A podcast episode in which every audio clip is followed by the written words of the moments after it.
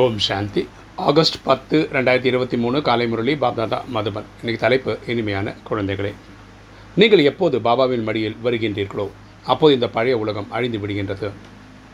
அப்பா சொல்கிறாரு இனிமையான குழந்தைகளே நம்ம எப்போ பாபாவோட மடியில் வரோம் அந்த பரபத்தில் தொடர்பில் வரோமோ அப்போ இந்த நாலேஜ் எடுத்துக்கிட்டு நம்ம என்ன பண்ணோம் இந்த கழி பழைய உலகம் கலியுகம் முடிஞ்சிடும் ஏன்னா சத்தியுகம் திரும்பி வரணும் அடுத்த கல்பம் ஸ்டார்ட் ஆகணும். உங்களுடைய அடுத்த பிரிவை புதிய உலகத்தில் எடுப்பீர்கள். இந்த கலியுகத்தில் இனி ஒரு பிரிவு எடுக்க வேண்டிய அவசியம் வராது. அதனால் பழமொழி கூறப்பட்டதில் நீங்கள் இறந்தால் உலகமே இறந்து விட்டது அதாவது இப்படி ஒரு பழமொழி இருக்கிறது காரணம் நம்ம வந்து இந்த கல்பத்தையும் முடிச்சுட்டு அடுத்த கல்பத்துக்கு ரெடி ஆகிடுறோன்றது கேள்வி எந்த ஒரு பழக்கத்தின் ஆதாரத்தில் பாபாவின் அவதாரத்தை நிரூபிக்க முடியும்?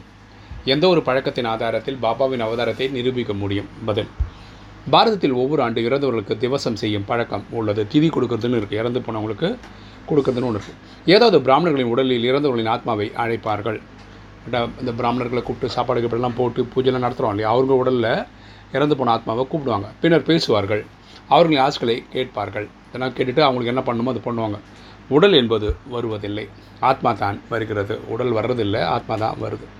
இது ட்ராமாவில் பதிவாகி உள்ளது. இது வந்து ட்ராமாவில் இருக்குது எவ்வாறு ஆத்மா பிரவேசமாக்க முடியுமோ அதுபோல் தான் பரமாத்மா அவதாரம் செய்ய முடியும்.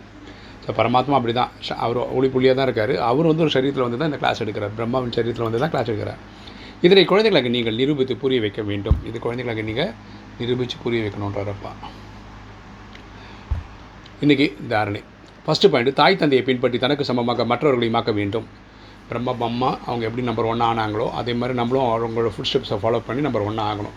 சுயதர்ஷன சக்கரதாரியாக வேண்டும் மேலும் ஆக்க வேண்டும். நமக்கு புரிஞ்சுக்கணும் நம்ம ஆத்மாவா சாந்தி தாமத்தில் இருந்தோம்.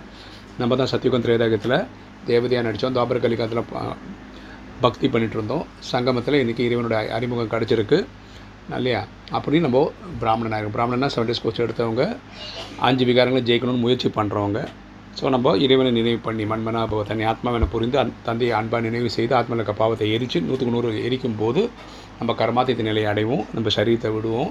பரிசாகிடுவோம் ஏஞ்சல் ஆகிடுவோம் சூட்சமத்தில் ரெண்டு மூணு மாதம் இருந்து அட்வான்ஸ் பர்த் எடுப்போம். அப்புறம் ஜட்ஜ்மெண்ட் டேக்கு வீட்டுக்கு போவோம். திரும்ப திரும்ப இந்த சைக்கிள் திரும்ப வரும். ரெண்டு இதுதான் சுயதர்ஷன சக்கரதாரி. நம்மளும் ஆகணும் அடுத்தவங்களையும் ஆகணும். ரெண்டு பாபாவின் கழுத்து மாலையாக ஆவதற்காக புத்தியின் மூலமாக பாபாவை நினைவு செய்ய வேண்டும். அப்பாவுடைய செல்லப்பிள்ளை ஆகணும்னா இல்லையா மலைகளில் வரணும்னா நம்ம என்ன பண்ணோம் அப்பாவை அன்பாக நினைவு பண்ணணும். சப்தங்கள் செய்ய வேண்டியதில்லை நம்ம சப்தம் போட வேண்டிய அவசியம் இல்லை. நினைவு செய்ய வேண்டும் என்று ஈடுபாடு இருக்க வேண்டும். நம்ம நினைவு பண்ணணுன்ற எண்ணம் மாத்திரம் இருந்தால் போதுமானது. வரதானம். தேகாபிமானத்தை தியாகம் செய்வதன் மூலம் சுயமரியாதையில் நிலைத்திருக்கக்கூடிய மரியாதைக்குரியவர் ஆகுக. தேகபிமானத்தை தியாகம் செய்வதன் மூலம் சுயமரியாதை நினைத்திருக்கக்கூடிய மரியாதைக்குரியவர் ஆக விளக்கம் பார்க்கலாம்.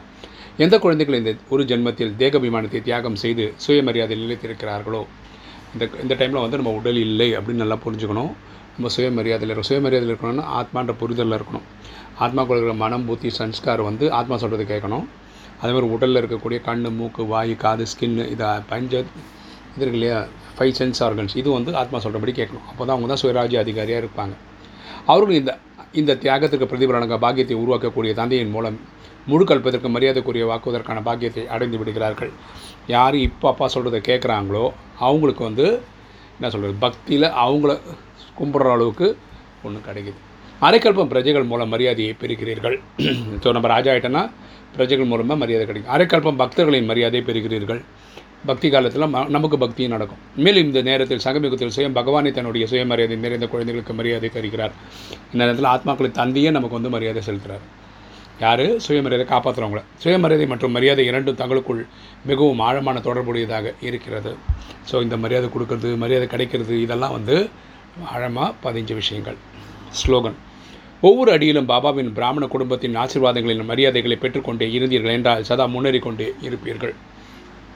ஒவ்வொரு அடியிலும் பாபாவின் பிராமண பரிவ குடும்பத்தின் ஆசீர்வாதங்களையும் மரியாதைகளையும் பெற்றுக்கொண்டே இருந்தீர்கள் என்றால் சதா முன்னேறி கொண்டே இருப்பீர்கள். அப்போ நம்ம முன்னேறிட்டே இருப்போம்னா நம்ம இங்கே இருக்கிற பிராமண பரிவாரத்திலிருந்து ஆசீர்வாதங்கள் பெறும்போது. ஓம் சாந்தி.